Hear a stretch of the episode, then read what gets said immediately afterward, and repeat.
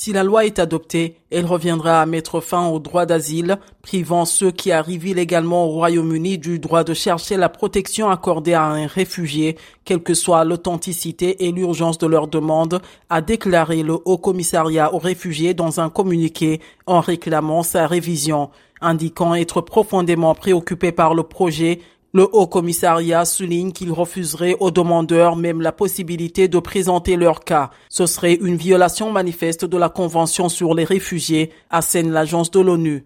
La plupart des personnes fuyant la guerre et la persécution sont tout simplement incapables d'obtenir les passeports et les visas requis.